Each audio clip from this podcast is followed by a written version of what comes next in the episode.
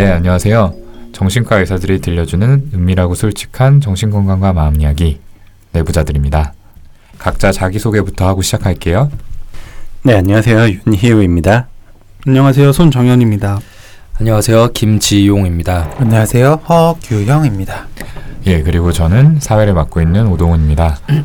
자, 오늘이 저희 내부자들 새해 첫 녹음이죠. 네, 그거였네요. 네. 네. 네. 음, 이렇게 첫 녹음답게 희망차고 밝게 시작을 해야겠지만 사실 오늘 방송에서는 좀 그렇게 시작하기는 어려울 것 같아요. 음, 네. 음. 아마 청취자분들도 다들 뉴스를 통해서 들으셨을 거고 저희들은 이제 최근 며칠 동안 계속 얘기를 하고 있는 주제인데요. 이천십팔 년 마지막 날에 정말 생각하기도 싫은 끔찍한 일이 벌어졌죠. 음. 그 강북삼성병원 정신건강의학과 고 임세영 교수님께서 병원 외래에서 환자에게 살해당한 일이 있었습니다. 네, 아 진짜 정말 너무나 충격적인 일이에요. 그렇죠. 음. 자, 음.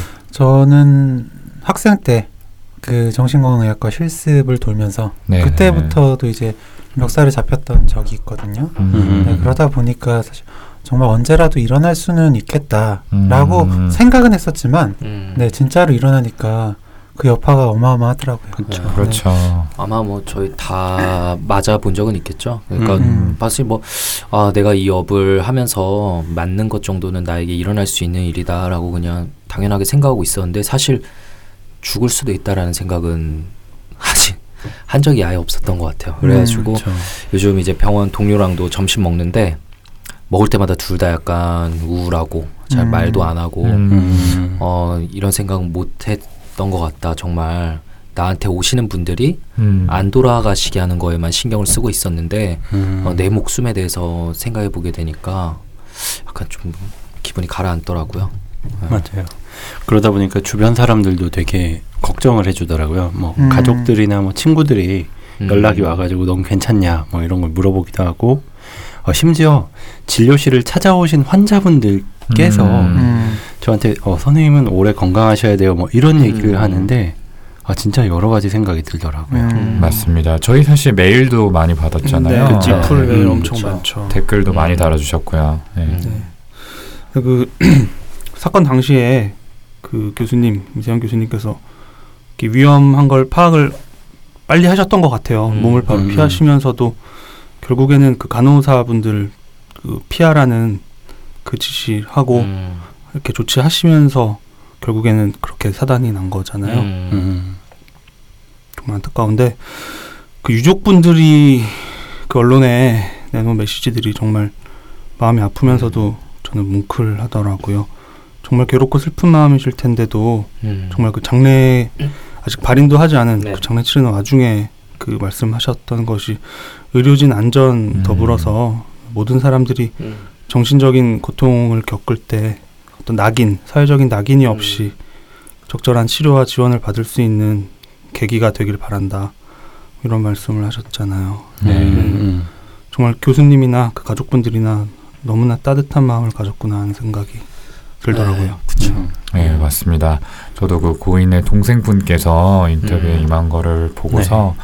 아 정말 참 대단하다. 어떻게 네. 이런 상황에서도 음. 이런 말씀을 하실 수 있을까 그렇죠. 그런 생각이 들었는데요. 음. 그만큼 또 고인의 뜻이 그런 방향에 향해 있지 않았나라는 음. 생각도 들었습니다. 사실 저희가 방송을 시작하고 또 이제 삼 년 차에 접어드는 음. 지금까지 끌고 오고 음. 있는 원동력도 이 정신건강의학과 또 정신질환에 대한 편견을 없애고 좀 문턱을 낮춰보자 이런 의도가 있잖아요. 네. 네. 그래서 이 누구보다도 환자들을 사랑하셨다는 임세원 선생님의 뜻이 흐려지지 않게 이번 사건과 관련해서도 또 저희가 한번 짚고 넘어가야겠다라는 생각이 들었습니다. 네. 이번 네. 이야기를 나눌 때 좀 조심스럽긴 했어요. 맞아요. 너무 감정적으로 음. 그럴 수도 있겠다. 음, 방금 그렇죠. 정연이 음. 얘기할 때도 약간 목소리가 그렇죠, 떨리는 그렇죠. 것 같은데 네, 이렇게 감정적으로 흐르거나 그리고 또 저희가 아무래도 다들 정신건강의학과 의사이기 때문에 네. 네, 조금 편파적으로 네, 얘기가 나갈 수도 있잖아요. 음, 그렇죠. 네, 음, 그것도 좀 우려되는 부분이긴 한데 음, 음. 네, 그래도 이번 일은 꼭 얘기를 해야 되지 않을까라는 음, 생각이 네. 들었습니다. 음. 사실 정말 조심해서 이야기를 하겠지만 그래도 중간중간에 약간 감정적으로 흐르거나 음. 그런 상황이 있긴 있을 것 같긴 해요. 음, 저희끼리 좀 잡아주기로 해요. 너무 네네. 그런 방향으로 하면은. 네. 알겠습니다. 자, 이제 먼저 좀 이야기를 해볼 게 정신질환과 범죄의 연관성에 대한 것일 것 같아요. 사실 이전 방송들에서도 몇 차례 저희가 관련된 주제를 다뤘었죠. 음. 별도로 그 주제를 삼아서 방송을 한 적도 있었고요. 특히 최근에 이 몇 차례 있었던 끔찍한 범죄의 피의자가 조현병, 또 우울증, 조울증 같은 이런 정신질환을 앓았음이 알려지면서 정말 정신질환을 앓고 있는 사람이 범죄를 더 일으키는 게 아닌가, 저희가 이전 방송에서 네. 말씀을 드렸었죠. 예, 차이가 없다라는 음. 것들을. 예, 그 이, 얘기에 대해서 좀 의구심이 드는 분들이 많이 계실 것 같아요. 네. 네. 여러 연구 결과들을 종합해 봤을 때 이 정신질환자가 저지르는 범죄의 비율이 일반 인구 집단하고 비교해서 크게 다르지는 않다라고 합니다. 음. 예. 하지만 또 이천십팔 년 이 대검찰청에서 발표한 자료에 따르면 뭐 검거된 살인범죄자의 구 점 삼 퍼센트는 정신장애가 있었다, 이런 통계도 있었고요. 또 경찰청에서는 정신질환자의 범죄가 이천십오 년에는 한 칠천 건 정도이던 음. 게 이천십칠 년에는 구천 건으로 음. 좀 계속해서 증가하는 추세를 보인다, 이런 결과도 있었죠. 음. 네, 근데 문제는 이런 여러 통계 자료들을 볼 때 용어의 정의가 서로 다른 게 문제가 되고, 또 너무 단편적인 사실들만 알게 되는 것도 문제라고 해요. 이런 자료들, 기존의 연구에서 사용된 이제 정신질환자, 범죄라는 용어 자체가 포함하는 범주가 너무 이제 서로 다른데, 예를 들어서 어떤 연구나 통계에서는 중증 정신질환만을 가지고 통계를 내기도 하고, 또 다른 통계에서는 모든 정신과적 진단이 있는 경우를 포함하기도 한다고 해요. 그리고 범죄 역시도 뭐 살인, 강도 같은 강력범죄에서부터 이제 단순 절도 같은 경범죄까지 다양한데, 어느 범위를 포함하느냐에 따라서도 서로 다른 결과가 나온다고 하더라고요. 그러다 보니까 실제로는 지금까지 어떤 범죄가 어떤 정신질환에서 많다, 정말로 음. 범죄에 연관이 된다, 아니면 뭐 반대의 상관성을 가진다, 이런 식으로 어떤 경향성이 특정된 건 거의 없잖아요. 뭐 음, 저희 그렇죠. 교과서에서도 음. 돼 있고 우리나라 통계에서도 그렇고 아직 분명하게 정해진 건 없는데, 뉴스 보시는 분들은 대부분 뭐, 뭐 댓글이긴 하지만 대부분의 의견이 뭐 격리해야 된다, 음. 다 사형시켜라, 뭐 이런 극단적인 음, 말도 안 되는 그렇죠. 말씀을 하시기도 하고, 네. 그러니까 정신질환자면 아예 그냥 사회에서 우리랑 일반이랑 섞이면 안 된다, 뭐 이런 음, 식의. 네, 맞습니다. 와, 진짜 원래 댓글 안 봐야 되는데 이번에는 볼 수밖에, 볼 수밖에 없더라고요. 그래가지고 처음 알았어요. 이십사 시간 이내에 이제 오십 개 이상을 클릭하면 그 다음에는 더 공감이나 비공감도 안 된다고 뜨더라고요. 아, 제가 정말 네네. 주말 내내, 그러니까 휴일 내내 비공감을 많이 거의 그것만 보고 있었어요. 음. 그러니까, 그러니까 나도 모르게 자주 누르게 되고 음. 그런 음. 메시지도 뜨는 걸 알게 됐고, 음. 근데 정말 음. 하, 댓글창 너무 하더라고요. 음, 그렇죠. 네. 나도 뭐 음. 죽이고 싶은 놈 있는데 뭐 정신과 다니다 죽이면 되냐, 뭐, 뭐 이런 식의. 그렇죠. 음. 말도 안 되는 것들이 있어서 마음이 너무 아프고 또 화도 나고요. 음. 정말 이런 낙인을 찍는 말들, 이런 시각들 때문에 음. 정말 실제로 도움이 필요한 정신적인 어려움이 있으신 분들도 아예 치료 현장에 진료실에 음. 오시기가 어렵게 되는 것 같아요. 네. 그래서 우선은 이런 상황이 정말로 어떻게 되는지 정확한 평가를 통해서 통계 자료를 좀 만들어가지고 음.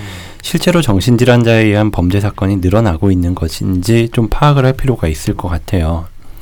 그래서 뭐 중증 정신질환하고 기타 정신질환도 좀 분류해 놓고, 또 강력범죄, 경범죄 이런 것도 좀 분류를 해서 음. 통계를 내보는 게 의미가 있을 거라는 생각을 들어요. 제가 뭐 다른 선생님들한테 전해 들은 이야기들인데, 뭐 예를 들어서 뭐 어느 구치소에 수감 중인 조현병 환자가 뭐 일 년 사이에 십 배가 늘었다느니 음. 뭐 외국 논문에서도 뭐 정신장애하고 폭력 사이에는 연관관계가 없다, 아니, 오히려 낫다. 음. 근데 중독질환이라든지 뭐 조현병이라든지 조울증 같은 경우엔 예외다, 오히려 상관관계가 높을 수도 있다, 뭐 이런 연구 결과도 음. 있었고요. 그래서 요번에 한번 이 방송 준비하면서 이천십사 년부터 대검찰청 통계를 한번 찾아봤는데요. 이게 이천십사 년 이전에는 제대로 분류가 되어 있지 않았었던 것 같고요. 음. 그 이후로 숫자를 세보니까 그 전체 범죄 중에서 특히나 뭐 강력범죄, 뭐 흉악, 음. 흉악범죄나 살인, 뭐 폭력 이런 것들이 얼마나 늘어나고 있느냐, 크게 뭐 늘어나는 것보다도 그 비율로 봤을 때 뭐 음. 그냥 폭력 범죄나 이런 거는 전체 인구, 그러니까 전체 폭력 건수에 비해서 음. 그 폭력을 저지른 사람 중에 정신질환이 있는 경우가 일 퍼센트도 안 되더라고요. 일 퍼센트도 안 되는데 음. 살인범죄나 흉악범죄로 갈수록 점점 그 퍼센테이지가 높아지더라고요. 음. 희한하게. 음. 그래서 흉악범죄는 한 이 퍼센트 정도, 그리고 음. 살인 같은 경우엔 한 육에서 팔 퍼센트 정도가 정신질환이 있었다, 그 범죄 피의자가. 음. 그런 음. 통계 결과가 있었고요. 꽤 올라가네요. 네. 음. 근데 뭐 이런 게 단지 정말로 이런 비율이 많은 건지 아니면 음. 흉악범죄일수록, 이건 제 추측이긴 한데 음. 아무래도 형량이 높아지고 그러다 보니까 내가 어떤 질환이 있다라고 음. 밝히는 경우가 많을 수 있겠고 음. 그러다 보니까 실제로 평가했을 때 더 높게 나타날 수도 있는 거고 음. 아니면 정말로 정신질환 때문에 어떤 통제력을 상실해서 이런 음. 일이 벌어질 수도 있는 거고 음. 그거는 좀 살펴봐야 될 문제라고 생각해요. 네. 음, 네. 그럴 가능성이 있겠네요. 그리고 이번 사건의 피의자 네, 같은 경우에는 어, 조울증을 앓고 있었다, 어, 조울증이 의심된다라는 얘기가 있죠.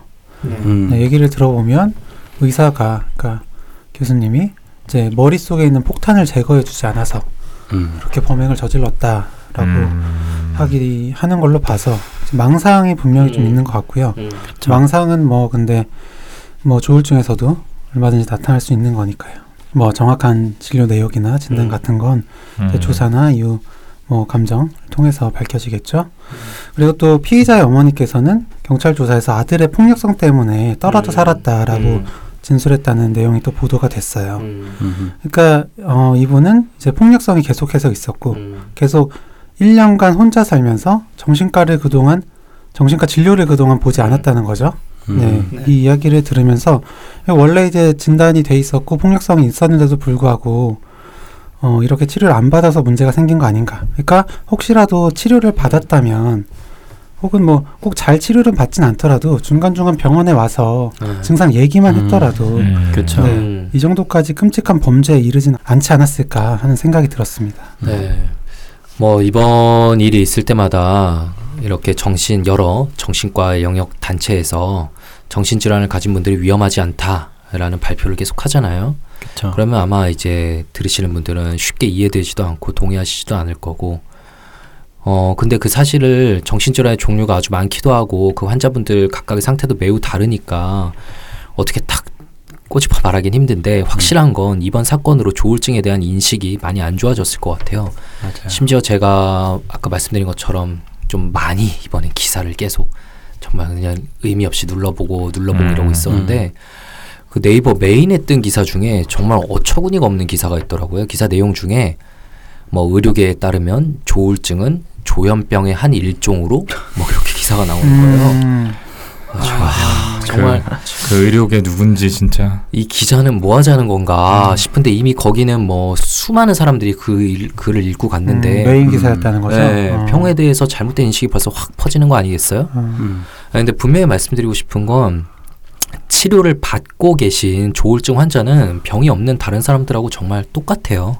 음. 네, 치료 안 받는 조울증 환자분이 위험할 수 있는 거죠. 음. 그렇죠. 그리고 이번 일도 아까 규형이 말한 것처럼 가해자가 치료를 자의로 중단한 게 문제였고, 자의로 중단하는 경우는 정말 많잖아요. 음. 네, 굉장히 많죠. 네, 정말 많죠. 다 나았다라고 네. 생각하거나 아니면 본인 입원시켰던 그 상황에 대해 반감이 있거나 아니면 치료 잘 받다가도 조증이 다시 찾아오면 음. 어, 자의로 약을 음. 끊는 경우들이 있는데, 그럴 때 그 사람을 치료로 다시 끌고 올 수 있는 그런 사회적 어떤 안전망 같은 게 없었던 게 이제 문제의 핵심이겠죠. 음. 그래서 이런 사건들이 재발되지 않으려면 정책적으로 어떻게 접근해야 될지에 대해서 어, 저희 정신과 의사들의 생각을 좀 이야기해 볼 필요는 있을 것 같아요. 네. 아마 이제 제일 먼저 저희가 할 수 있는 얘기가 이 비자발적 입원에 대한 것일 것 같아요. 그 이천십칠 년 오월 저희가 그때 막 특집 방송도 하고 그랬죠. 음, 네. 이 정신건강복지법이 개정이 음. 됐고 이후에 실제로 정신과적 문제가 있으면서 어떤 자타 위험, 이전의 기준에 따르면은 음. 분명히 자해나 타해 위험성이 있는 경우임에도 불구하고 음. 비자발적 입원을 하는 것이 좀 어려워졌다라는 얘기들이 현장에서 음. 나오고 있습니다. 음. 그러니까 어떤 외래 치료 그 장면 자체에서 눈에 띄는 폭력적인 모습이 보이지 않는 경우에는 입원을 시킬 수 없다라고 음. 하는 경우가 자주 발생을 하게 된 거죠. 음흠. 그리고 입원을 하더라도 어떤 충분한 일수 동안 입원 치료를 받지 못하고 이만하면 좋아졌다 이렇게 해서 퇴원하게 음. 되는 경우도 꽤 많이 발생을 하고 있다고 해요. 이제 저만 해도 생각이 나는 게 이 조증 증상이 악화되는 추세가 분명한 환자분인데도 불구하고 음. 본인한테 아무리 설득을 해도 이번에 동의를 안 하는 거예요. 나는 음. 할 일이 많다 나가서 음. 아, 이렇게 말씀을 하시면서 계속 거부를 하시는데 음. 저도 붙잡고 있다가 결국에는 그냥 되돌려 보낸 적이 있어요. 음. 음. 분명히 이분 같은 경우에는 지금도 현실 검증력이 많이 흐려진 상태고 네. 이대로 두다가는 약도 안 드시고 그냥 또 증상이 더 안 좋아질 게 뻔한데 아, 눈에 보이는데 진짜. 예, 그쵸.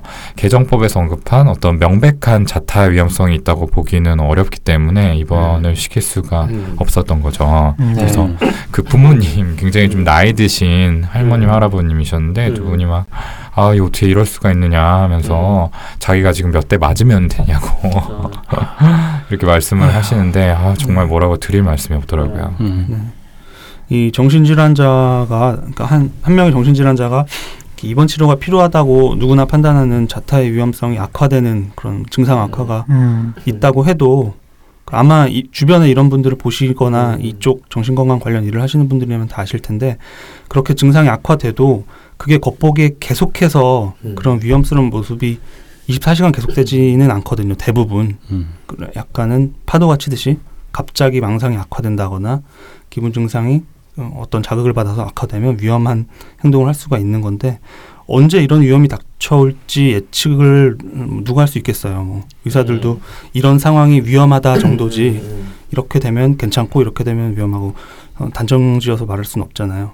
그러다 보니까 이번 당시에는 뭐 자타의 위험이 명백하다라고 뭐 누가 봐도 확실하게 판단되는 경우에도 그리고 어 이제 지금 시점에서 치료가 제대로 안 되면 위험이 다시 악화될 우려가 분명한 경우에도 지금 시점에서 뭐 입원에 있는 초반이라거나 아니면 뭐 응급실에 와 계신 그 시점에 눈에 띄게 위협적인 모습이 없고 어 환자 본인이 퇴원을 강력하게 원하는 경우에는 더 이상 입원을 시키거나 또는 입원을 유지하지 못하고 그러니까 보호하지 못하고 퇴원을 시켜야 되는 게 현실이죠.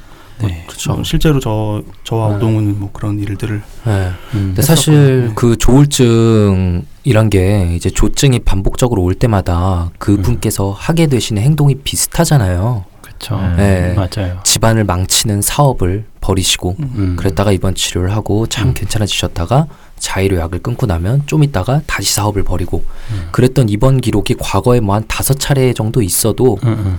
이번에 분명히 조증이 또 뜨는 것 같다라고 모셔왔을 때 어, 현재 괜찮으니까 현재 그런 자타의 위험성이 없으니까 입원시킬 수 없다라는 음. 건데 그건 정말 가족과 치료진 입장에서 볼 때 너무 말도 안 되는 거죠. 음, 그렇죠. 어떻게 보면 환자분을 네. 위한 거기도 해요. 그렇죠. 그게 음, 네. 네. 더 이상 삶이 망가지거나 그렇죠. 돌이킬 수 없는 네. 그런 피해를 입지 않도록 도와드리는 거죠. 네. 제가 얼마 전에 이제 여기 우리 노비자들 멤버한테는 카톡으로 한번 얘기한 적이 있었는데 얼마 전에 제 이제 병원에 찾아오셨던 분이 있어요. 음. 노숙하시는 상태에서 오셨는데 지방에 있는 병원에서 퇴원해서 그 상태에서 무작정 서울로 올라오신 거예요.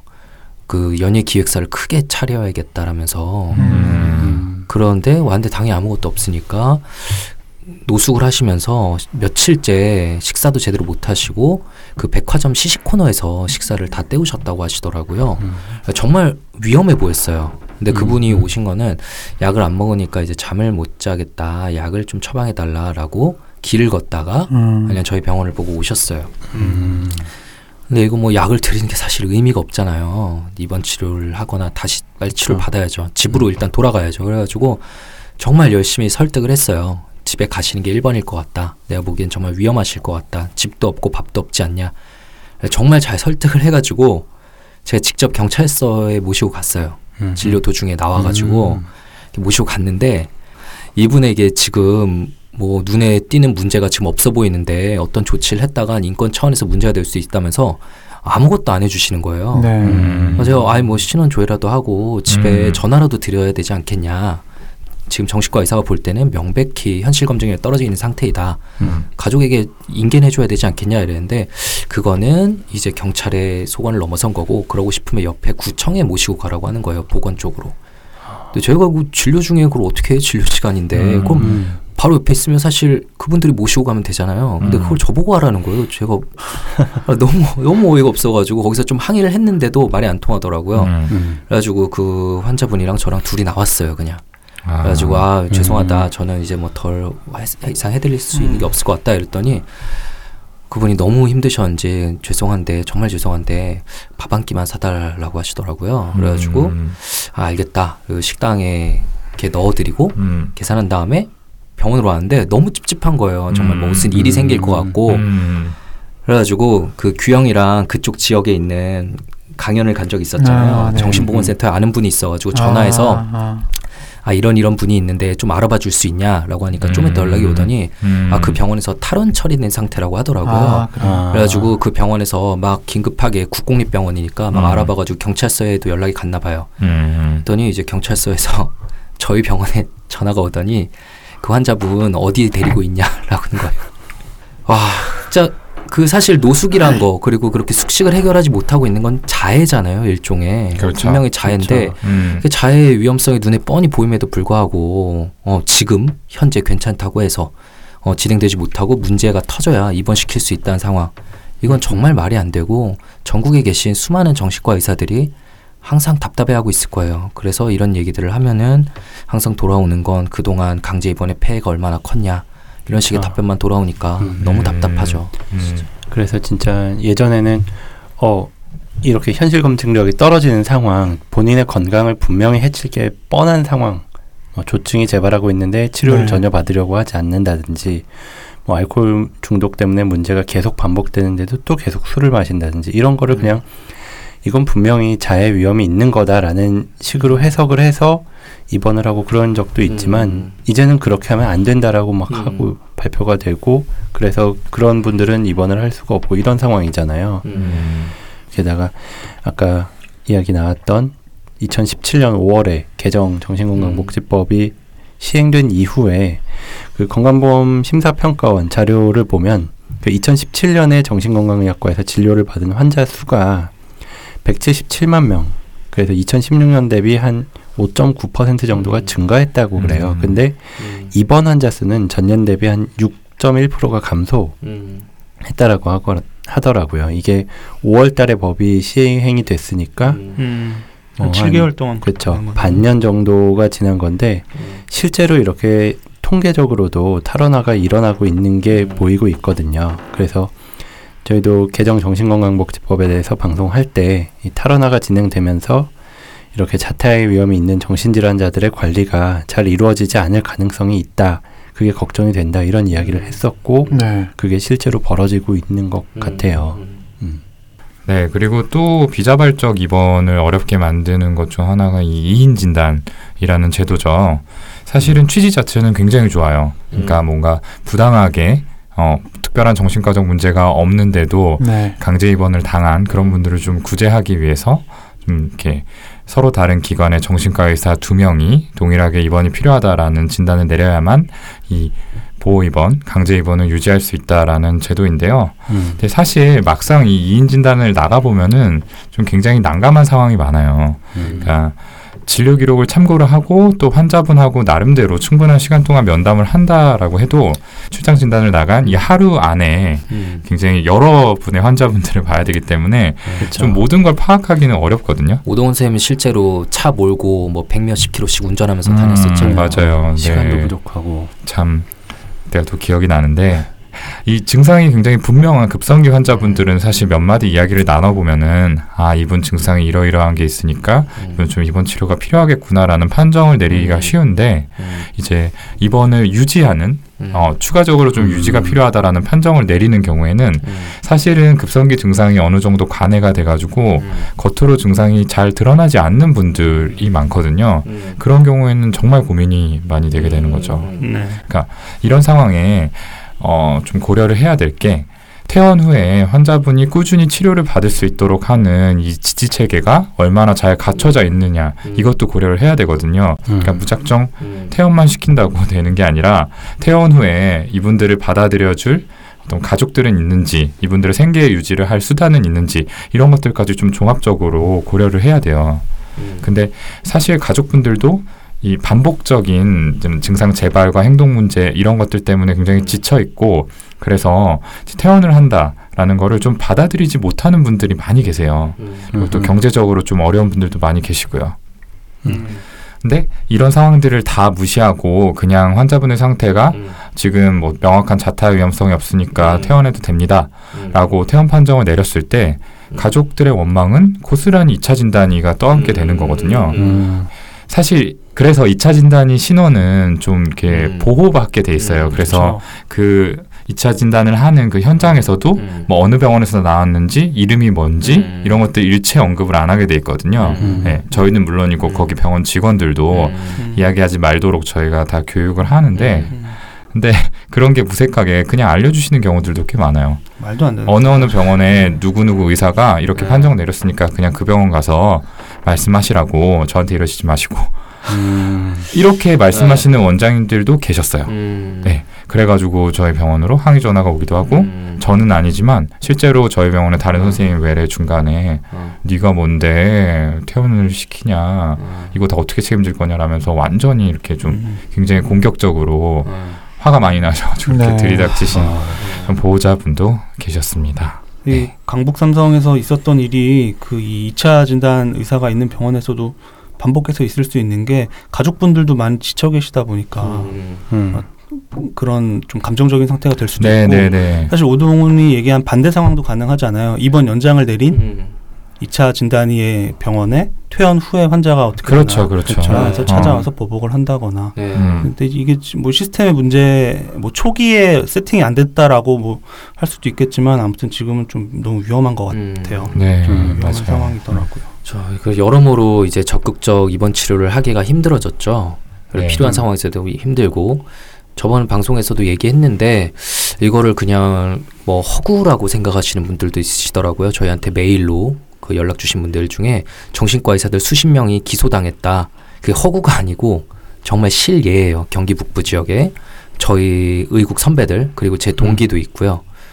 정말 선의로 치료를 했음에도 불구하고 되게 음. 무리한 기소를 당했죠.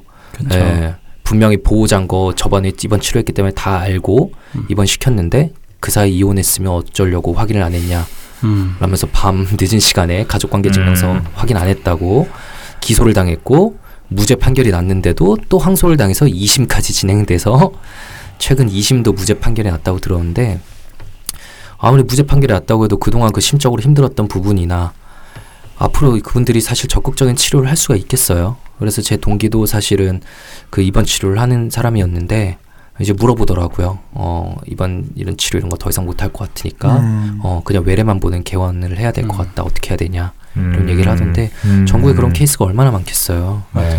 네, 그래서 필요한 타이밍에 정말 입원 치료를 하지 못한다면 누구보다 힘들어지는 건 그 가족 그리고 사실 그것보다 그 환자분이죠. 진정한 인권은 사실 치료받을 권리라고 생각을 하는데 음. 이게 좀 너무 음. 정책을 만드시는 분들이 한 번만 그 입원하는 과정을 보면은 느낌이 올 텐데 참 맞아요. 담담한 것 같고요. 진짜 현장에서 보면은 네. 그 서류들, 음. 뭐 가족관계증명서 네. 밤중에 못 떼잖아요. 어, 막 떼려면은 네. 정말 몇 군데 정말 시내에 있는 어디서만 뗄 수가 있고 음. 아니면은 공인인증서를 가져와야 되는데 그 급박한 상황에 그러니까 그런 걸 다 챙겨오는 분이 어디 있어요. 환자분이 어떤 음. 사단을 일으킬지 몰라서 벌벌 음. 떨면서 온 가족이 다 집중하고 있는데 그걸 누가 어떻게 챙겨요. 그렇죠. 그래가지고 뭐 옛날에 네. 떼놓은 거 뭐 몇 달 전에 떼놓은 걸 음. 그걸 가져왔는데 아 이거 몇 달 전이니까 네. 안 된다 이렇게 저희가 말씀드리면 진짜 네. 오히려 환자분보다 보호자분들이 더 역정을 내시고 네. 그런 경우도 네. 그리고 이게 한 번 정신병동에 이런 음. 보호병동에 음. 입원이 음. 되면 음. 뭐 다시는 못 나올 것처럼 그렇게 음. 생각하시는 분들도 많은데 음. 거기 이제 국가인권위원회 그쵸 네 그 얼마든지 연락을 음. 할 수도 있고 네, 네. 음. 다른 기관 쪽에도 연락을 할 수 있는 다 창구가 열려 있어요. 네, 직접 바로 거기에 이제 네. 연락을 하라고 이렇게 음. 써 있기도 하고 음. 그래서 연락을 하면 바로 나옵니다. 음, 실사를 나오죠. 네, 실사를 네. 나와서 많이 네. 오셨었죠. 네, 음. 이 환자분이 어떠한 걸로 입원을 했고 어떻게 치료를 받고 있고 음. 왜 입원을 유지해야 되는지에 대해서 굉장히 저희 입장에서는 음. 피곤하게 음. 네, 물어보세요. 저희 입장에서는 이러이러한 것 때문에 해, 하고 있다라고 해도 네. 뭐 민원이 들어왔으니까 퇴원시켜라 라는 그렇죠. 약간 명령을 음. 하기도 하고요. 음, 음. 네. 아, 저는 그래서 정말 사법 입원이 필요하다고 생각해요. 음. 이게 음. 일단 문제가 어디서부터 시작되냐면 정신과 전문의와 가족들이 입원을 결정하는 거잖아요. 그 그쵸. 환자분 눈앞에서. 음. 그리고 이제 강제적으로 입원이 이루어지게 되는 과정. 일단 첫 단추부터 이렇게 끼이니까 그 환자와 의사 간의 라포 형성이란 게 되겠어요. 음, 맞아요. 네. 그 스스로 병이라는 그 인식, 병식이 없는 상태이기 때문에 비자발적 입원이 일어나는 건데 그 분들, 이제 뭐 조울증이나 조현병이 심해져 있는 그 상태에서 의사나 가족들의 입장을 이해하는 게 과연 가능할까요? 어렵지만, 그러니까 이제 힘들죠. 치료진에게 너 나중에 죽이겠다. 음. 어, 가족들에게도 태어나면 너희들 가서 다 죽여버리겠다. 이런 멘트들이 정말 난무하는데 음. 그러니까 가족들은 공포에 질려서 다음번 입원 필요할 때도 쉽사리 진행하지 못하고 어, 의사와의 관계는 이미 망가져 있으니까 치료도 제대로 안 되고 음. 뭐 이상한 망상도 많이 생기고 그래서 그런 책임들을 사실 이번 결정을 내리고 책임을 지는 걸 국가에서 저는 가져가야 된다고 생각해요. 음, 선진국들은 네, 이미 실제로 그러고 네, 있고. 맞습니다. 음. 저도 이 얘기를 좀 해보고 싶었는데요. 사법입원은 진짜로 좀 필요하고 이제 진지하게 논의를 해야 될 타이밍이라고 생각해요. 네. 음. 그 영국이나 뭐 독일 같은 유럽의 나라들 같은 경우에 입원 결정을 사법부가 내리는 경우가 많거든요. 그렇죠. 이제 미국의 경우에도 좀 주마다 다르기는 하지만 이 입원 절차에 사법부의 결정이 개입을 한다라고 하고요. 음. 이 사법 입원의 경우에는 입원 신청을 이제 병원에서 하면은 주체인 환자와 의료진 측의 이야기를 듣고 그 중립 입장에 서 있는 자문 정신과 의사의 자문을 통해서 입원이 합당하다고 여겨지면은 이제 병원의 명의로 입원 명령을 내리게 되는 거죠. 음. 사실 요즘에 법도 권위가 많이 무너져서 여기저기 좀 까이고 있긴 한데 여전히 사회적으로 그만큼 강력한 규범은 없잖아요. 그렇죠. 예.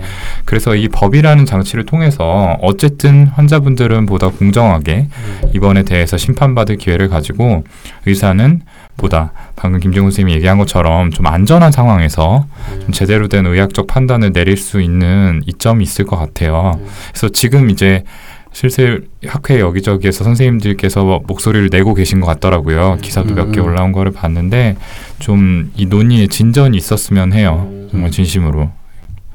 네, 이야기가 생각보다 좀 길어지고 있는데 아무래도 저희가 좀 할 말이 많은 주제여서 그런 것 같아요. 음. 예, 그럼 이쯤에서 잠깐 쉬었다가 일 부를 여기서 마무리 짓고요.